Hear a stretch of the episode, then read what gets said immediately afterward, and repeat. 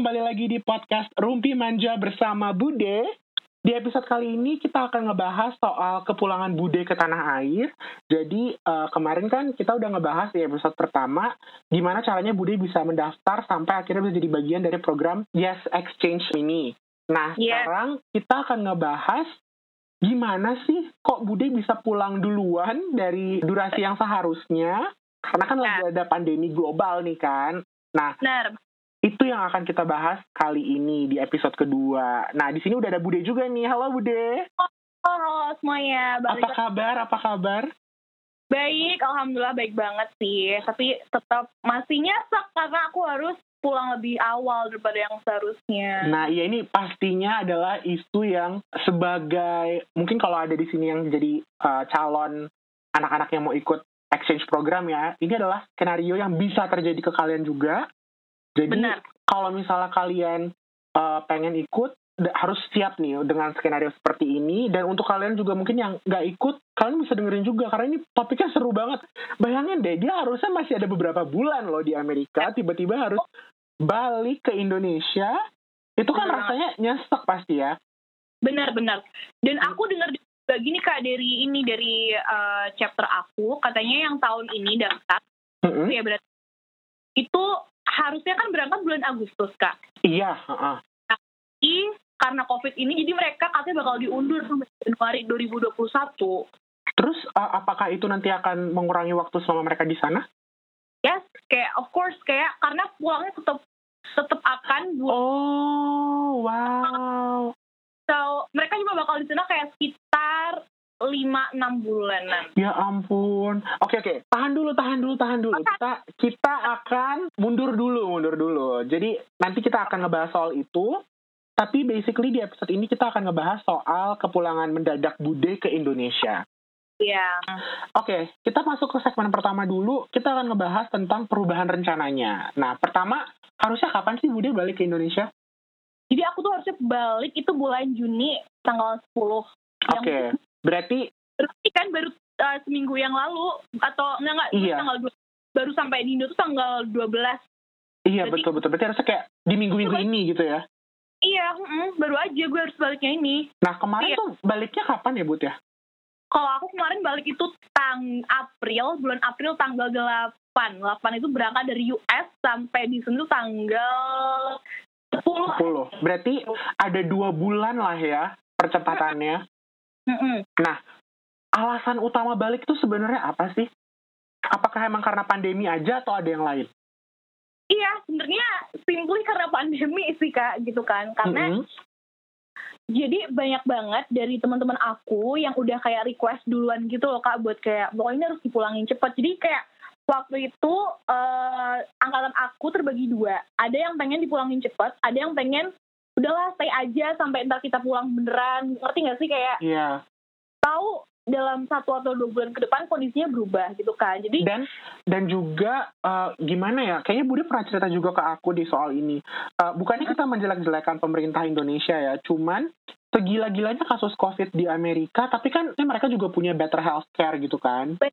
benar, Jadi benar sebenarnya ini dilema juga karena untuk eh, apa namanya peserta-peserta Yes program ini yang berasal dari negara-negara yang mungkin pemerintahnya tidak punya sophisticated healthcare system itu bisa lebih baik sebenarnya optionnya untuk mereka tinggal di sana daripada untuk balik ke negaranya karena kan ketika naik transportasi umum naik pesawat dan lain-lain juga ada resiko untuk terekspos dengan virus ini gitu kan Iya, iya banget. Iya, dan kita, ya dan karena ini ya, karena kalau dari negara-negara lain ya, Mm-mm. kayak lain kayak eh, Ukraine, teman-teman aku dari Ukraine, mereka ini ini punya kayak pesawat eh, national emergency airplane, I think yang kayak langsung dikirim dari kedutaannya. Jadi mereka nggak banyak transit gitu loh. Oh, berarti Ah. ini pesawat dari negara pesawat kenegaraan gitu ya. Mereka Mm. khusus untuk mengangkut si apa namanya em, warga negaranya yang masih ada di Amerika gitu. Benar. Sedangkan kalau yang eh, kita ini kan pakai pesawat komersil ya kayak Iya, heeh, heeh. bareng sama orang-orang dari negara-negara lain, dari you know different places dan kita transit di banyak-banyak tempat. Jadi kayak menurut aku ya itu tadi kayak safety-nya itu resiko beresiko banget lah gitu kan waktu itu makanya aku juga agak takut waktu tuh karena lebih takut ke itu gitu karena aku aku ngerasa lebih aman aku tinggal sama keluarga aku di US gitu loh karena uh, apa sih karena kan ini yang pertama aku nggak kontak sama siapa. Siapa kayak aku sama keluarga aja. Kedua kayak uh, kita kan waktu itu belum sampai peak ya kak. Dan aku takutnya waktu peak itu waktu kita berangkat gitu loh kak. Jadi oh iya iya iya. betul betul. puncak secara global ya. Ini aku bilang ya bukan bang ya secara globalnya di ini di uh, seluruh dunia tuh takutnya waktu aku pulang tadi. Jadi malah aku semakin ngebawa virus ke Indo gitu. Takutnya malah konsep aku itu. Makanya aku minta kayak pengennya dipulangin kayak pas kita waktu pulang aja karena kan udah mereda ya ya at least kan kita lihat kan ya kak udah mereda kan di mm -hmm. udah udah flatten lah curve-nya ya, ya di let's say di Jepang di Cina aja udah udah udah ini banget kan udah kayak udah mulai udah mulai keluar keluar lagi kan ya kak jadi yang mm -hmm. aku awalnya seperti itu tapi ternyata dari pro bukan dari program sih karena yang minta itu dari bina antar budayanya oh oke okay. kalau dari program sendiri itu sebenarnya ini sebenarnya kayak uh, kita bakal mulangin kali kalau dari mereka sendiri itu bakal mulangin itu sesuai jadwal. Cuman kalau ada demand dari negara-negara masing-masing pengen dipulangin cepet ya mereka bakal ngikutin demand itu gitu kak. Oh berarti ini uh, kalaupun emang pada saat itu tadinya Bude mau tetap stay nggak bisa ya? Karena ini udah ditarik uh, tanda petik ya ditarik uh, sama si bina antar budaya itu sendiri.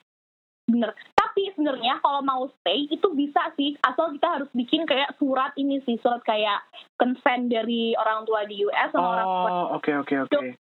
Dan kalau aku pribadi sih dari keluarga aku di US ataupun di Indo tuh nggak masalah aku aku tahan selama aku aku stay selama dua selama selama sampai program selesai. Sebenarnya nggak masalah. Bahkan mm -hmm. keluarga US udah bilang gini, bahkan kalau misal kamu stay sampai lewat jadwal masa kamu pulang, karena nggak memungkinkan buat pulang tuh, we will we will take care of you kok kita kita bakalan menjaga kamu sampai kamu aman buat pulang gitu. Cuman mm-hmm. karena ini karena uh, karena kita kan karena ternyata pesawat ini udah di reserve kayak buat semua anaknya, jadi kayak aku nggak bisa nolak juga in the end kayak gitu kak. Gitu. Iya sih, dan juga uh, mungkin kalau misalnya nanti pulang sendiri lebih belakangan nggak enak kali ya kalau ini kan bareng-bareng gitu semuanya benar-benar itu juga benar nah berarti um, harus balik ini alasannya adalah karena pandemi emang udah nggak bisa dan dari um, apa sih istilahnya local office-nya ya bina antar budayanya local office-nya dari exchange programnya ini sudah uh, menarik uh, peserta-pesertanya untuk kembali ke tanah air gitu ya. ya banget. Nah sekarang kita ngebahas soal proses kembalinya ke Indonesia. Aduh, itu mm -mm. Ini banget sih, panjang banget sih. Nah, kita bisa mulai dari um, persiapan balik mendadaknya gimana nih? Jadi aku itu bener-bener baru dikasih tahu uh, soal tiket, tiket loh kak. Mm -hmm. Itu hamin hamin dua tanggal tiketnya pulang. Wah, berarti packingnya cuma dua hari waktunya? Benar, iya aku packing cuma dua hari. Karena oke okay deh let's say sebelum itu sekitar kayak dua minggu sebelum itu kita udah ada kayak isu-isu mau pulang ada uh. apa ya kayak dari gue dan beberapa teman-teman lain gue tuh kayak udahlah ntar aja packingnya aku ngerti gak sih kak kayak kita masih pengen banget masih pengen banget kayak stay di sini gitu loh kayak yeah. kita iya. masih ada harapan kayak kita pengen ini kita pengennya uh, apa pokoknya pulangnya antaran aja lah kalau kalaupun ada batch batchnya kita pengen yang pulang paling akhir aja kita udah bilang kayak gitu kan mm -hmm. dan ternyata dan ternyata langsung dipulangin semua. Kita bener-bener gak expect. Dan baru diumumin juga kayak hamin dua itu hamin dua hari. Gue kayak udah panik banget. Udah yang kayak makanya aku juga kayak beli oleh-oleh itu susah banget kan. Karena pertama toko-toko tutup. Iya bener-bener. waktu terbatas banget segala macem. Jadi bahkan teman aku ada yang nggak beli oleh-oleh sama sekali. Karena emang udah udah ada gimana ya udah mendadak darurat. Dan nggak nggak sempat gitulah intinya buat buat beli segala macam gitu kan kak jadi emang ini panik kayak semua orang panik sih udah kayak bener kayak udah puasa adanya lah gitu. Dan mau apa say goodbye itu juga nggak bisa ini nggak bisa say proper goodbye gitu loh kak. Kayak ke teman-teman ke keluarga. mm -hmm. kayak sedihnya di situ sih karena dari aku sendiri ya kak. Kayak waktu itu aku waktu mau pulang teman-teman aku aja itu cuma bisa ke depan cuma bisa ini di depan rumah aku doang. Nggak bisa kita nggak bisa pelukan oh, yeah Iya dan itu bersedih banget kayak kita kan di park kita ke park gitu kan dan itu aja lewat kayak mobil masing-masing gitu loh kak bener kayak di mobil masing-masing gitu dan kayak aku aku kayak say goodbye dan sedih banget nggak bisa melukai nggak bisa apa-apa karena covid tadi itu kan dan emang harus Mm, social mm, mm. kan Nah ini kondisinya situasi berarti sekolah sudah diliburkan kan, dirumahkan. jadi kalau dari aku sendiri tuh sekolah aku udah libur eh, tanggal 13 Maret Oh, berarti udah eh, kayak sebulanan sebelum akhirnya balik tuh udah di rumah gitu ya? udah di rumah terus jadi kayak udah aman banget sih menurut aku sebelum pulang juga gitu kan karena udah sebulan di rumah udah di karantina kayak gitu Mm, mm, mm, mm, mm. Terus terus, eh, oke, Ke- berarti perpisahan sama keluarga gimana nih sama house family sana? itu karena ini kan karena baru diumumin Mm-mm. min dua hari aku juga ini cuman kayak kita nggak bisa kita kan udah direncana kita mau, mau makan mau makan ke restoran dulu sebelum pulang gitu gitu kan Mm-mm. awalnya covid tapi kita nggak bisa kan artinya kita ini aja order delivery online eh, apa sih delivery doang ke rumah gitu kan terus kita makan di rumah dan itu bener kayak aku masih nggak masih belum siap mental gitu sih kak Pastinya, rasanya pastinya. karena aku kayak rasanya aduh nggak ah aku nggak mungkin pulang aku nggak mungkin pulang Masih kayak gitu tuh loh kak rasanya Mm-mm. tuh kayak belum. Karena kan ini ya aku tuh udah siap pulang sesuai tanggalnya gitu loh. Ngerti nggak sih kak? Kayak Iya, iya. 10 Juni gitu loh. Kayak aku udah udah bisa siap mental. Karena wah iya I mean that's how everyone do it. Kayak that's how everyone sebelum aku do it gitu loh. Ngerti nggak sih kak? Kayak Iya, apalagi apalagi ini enggak sih? Biasanya tuh kalau kita ikut exchange program gitu di awal-awal tuh homesick, kangen pulang. Kalau Iya. udah mau menjelang akhir itu justru malah waktu puncak-puncaknya mau tetap di sana gitu kan? Banget bener banget. Jadi kayak waktu itu kan kita kayak ada gitu kan. Kita kayak ada party gitu kan sama keluarga Hmm. aku sih. Kayak eh, kayak sim simple gitu sih. Kayak beli kue beli cake terus kita pesen order pizza terus kita order, order sushi makanan-makanan yang kita suka makan Mm-mm. film. Dan itu aja aku masih kayak waktu party itu juga aku masih belum ada ini masih belum ada kayak rasa ah masa sih gue pulang? Masa sih gue pulang? Gitu loh kak. Kayak Masih nggak percaya gitu ya? Masih nggak percaya masih rasanya kayak aku bakal stay stay aja di sini. Gitu jadi kayak itu bener-bener kayak itu banget sih. Dan aku baru nang baru bener-bener kayak nangis nangis tuh kayak ini baru kayak waktu di airport dan kayak bener-bener kayak udah sampai di gate sebelum sebelum ke gate berangkat aku baru yang kayak dulu kayak aku nangis banget sama ini sama sister aku host sister aku sama eh, host parent aku juga. Kayak aku pelukan segala macam kayak is this real though kayak bener-bener kayak Iya, ini sedih banget sih. Ini gue gue sudah berkaca-kaca loh mendengarkan ini. Wah, gue kayak bro, gue gue aja sedih banget kak. Inget itu masih kayak sedih banget kayak terus kayak mereka bilang gini no no it's okay this is not a goodbye. You will come back. I'm sure you will come back. Gitu kayak kayak kalau gue dibilang kayak gitu kak kayak gue yakin banget gue lo pasti pulang Fir gitu kayak intinya kayak gitu lah Si- pokoknya kayak lo pasti lo pasti bakal balik lagi bakal balik lagi entah gimana Iya. caranya kuliah di sini kayak mau lontar jalan-jalan ke sini pokoknya pasti lo gue defensor balik lagi karena kayak gitu kak gue kayak aduh aduh gimana nih gitu kan Dan dan emang pasti eh, masih kuat banget kok bondnya. Soalnya teman-teman gue tuh juga yang SMA-nya AFS ketika mereka sudah kuliah juga masih deket banget sama House Family dia udah bertahun-tahun bahkan kan. Iya iya bener bener bener. Gue juga sampai sekarang masih kontak-kontakan segala macam gitu sih dan yang bikin sedih itu ini kak kayak gue pernah dibilangin kayak dari senior senior gue yang yes kayak pokoknya tuh kepulangan terbe pokoknya kepergian eh, terberat itu bukan waktu kamu ini bukan waktu kamu dari in dari Indo ke US gitu loh. Itu bukan bukan perjalanan terberat kamu gitu. Perjalanan terberat kamu itu adalah waktu kamu pulang dari US ke Indo. Kenapa? Karena kalau kamu dari Indo ke US kamu tahu lo bakal balik lagi ke Indo in the end gitu loh. Mm, mm, mm, mm. kalau dari US ke Indo itu kamu nggak bakalan ngerti kapan kamu bakal ketemu lagi sama keluarga-keluarga kamu dari US Iya betul. Apalagi di masa ini baliknya juga dalam konteks di waktu yang tidak seharusnya, yang harusnya Iya. masih bisa lebih lama. Berarti kan double nih. bener bener banget jadi udah, udah double double kan udah harus gue masih bisa lebih lama spending time sama mereka malah gue jadi nggak bisa gitu dan gue nggak tahu bakal kapan lagi ketemu mereka gitu loh kayak ya gitu jadi kayak Iya, someday you will, someday you will. I'm Mm-mm. sure, I'm sure of it. Mungkin either jalan-jalan atau nanti bisa bisa kuliah juga di sana. pengen pengen banget punya Iya, kesempatan semoga bisa balik lagi ke Colorado Springs, betul?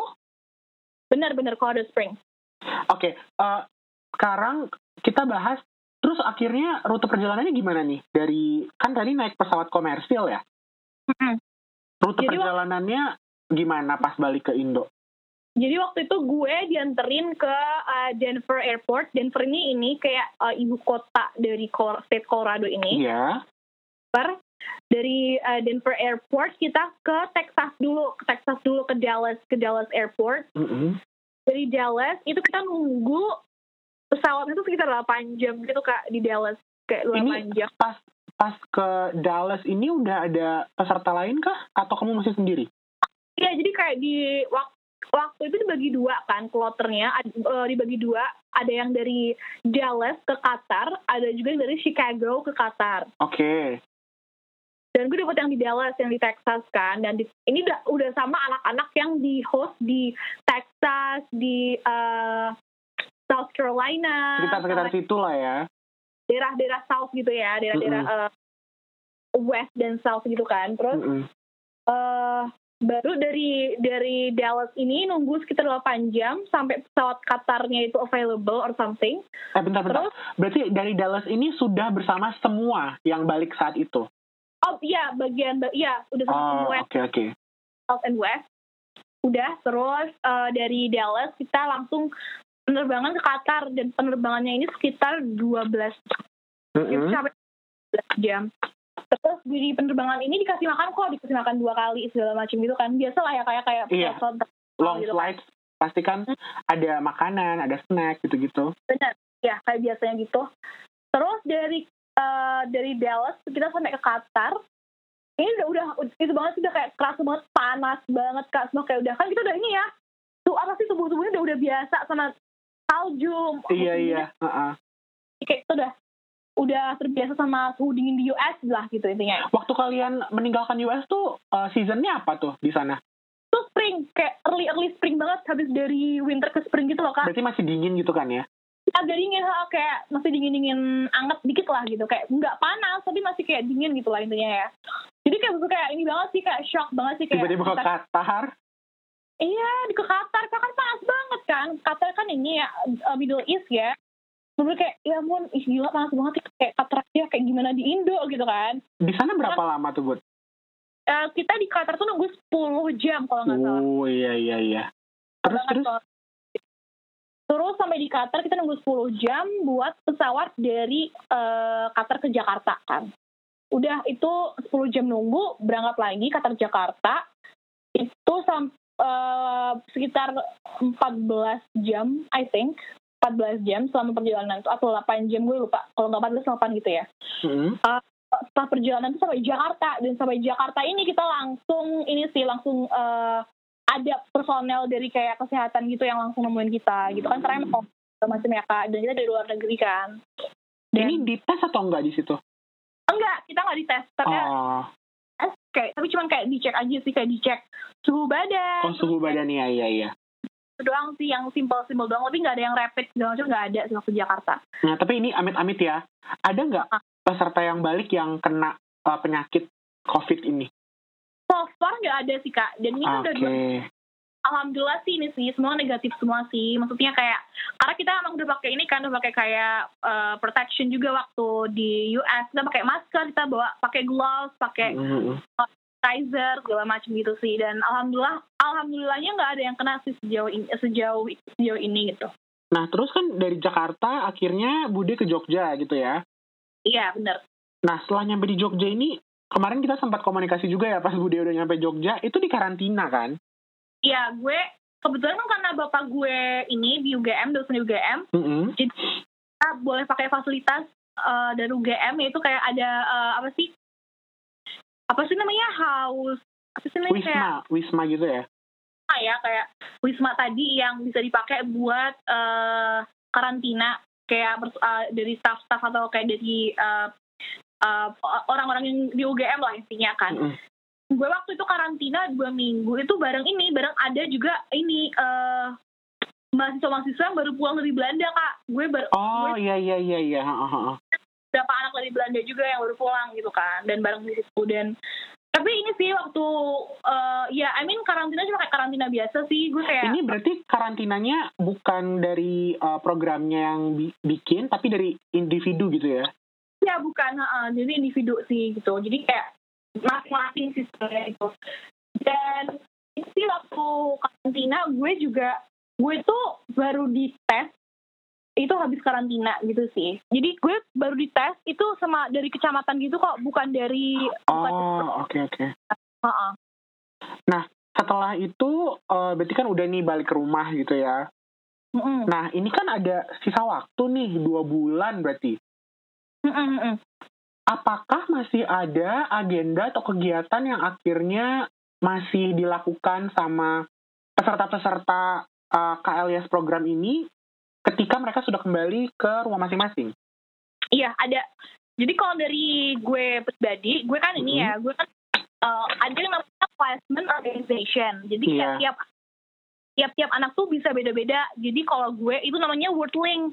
Temen mm -hmm. gue yang ada yang namanya uh, IFS like some sort of like that gitu kan. Mm -hmm. Jadi emang beda-beda gitu loh kak. Jadi yeah, uh, yeah organisasi itu kayak bina antar budaya gitu loh intinya. Tapi di USA mm-hmm. nah kalau Indo kan cuma punya bina antar budaya gitu ya. Tapi kalau di sana tuh kayak punya banyak bina antar budaya gitu loh intinya. Mm-hmm. dan dari placement organization gue itu ada yang namanya kayak training training gitu sih kak. Kayak uh, apa sih kayak uh, leadership training gitu. Karena uh, ini kan harusnya kan kita punya leadership training di Chicago di Chicago kan. Cuman kita nggak sempet karena keburu pulang jadi kayak diganti online gitu-gitu dan oh oke okay, oke okay. ada juga kayak uh, ini kayak uh, seremoni gitu kan seremoni sebelum pulang harusnya ada kan kayak gituan cuman kita karena pulang duluan akhirnya online juga dan di seremoni ini kayak ada ini kayak ada uh, ini kayak pemberian penghargaan segala macam gitu kan. Mm -hmm. Jadi kayak ini udah selesai atau belum nih seremoni farewellnya itu? Udah, itu udah kemarin oh, udah. kok. Udah yang kemarin. Nah, gue udah udah dapat penghargaan penghargaannya segala macam. Terus kalau dari uh, dari KLGS secara ini secara secara in general aja itu ada yang namanya AFS Global Competence. Mm -hmm. dia iya jadi dan ini tuh kayak apa sih?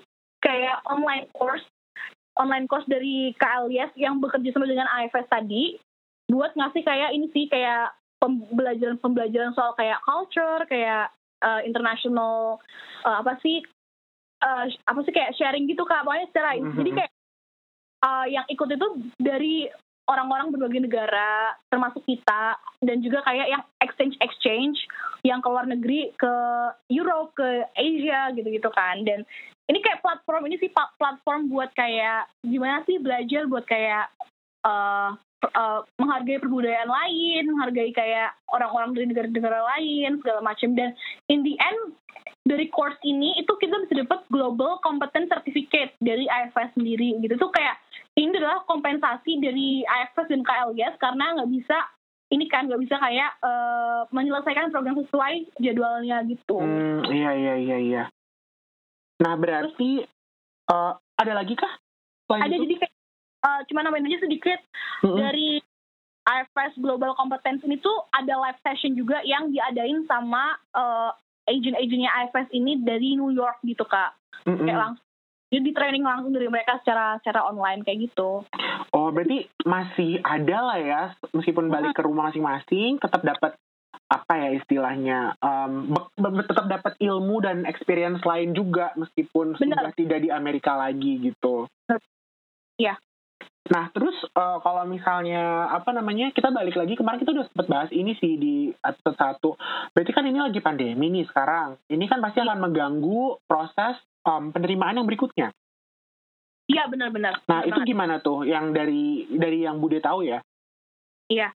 Jadi kan ini ya kan karena uh, COVID ini, tahu aku sih setiap tahunnya itu pendaftaran akan dibuka setiap bulan Maret.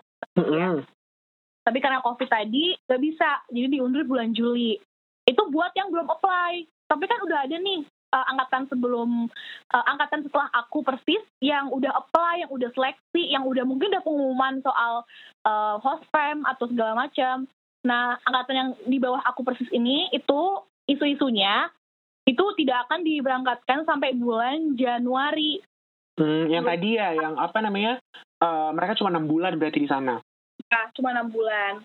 Itu aja katanya uh, ini masih masih ini kak masih ngira-ngira lah intinya karena kan itu best tahu. case berarti ya berangkat. Best case banget berangkat itu best case banget bener.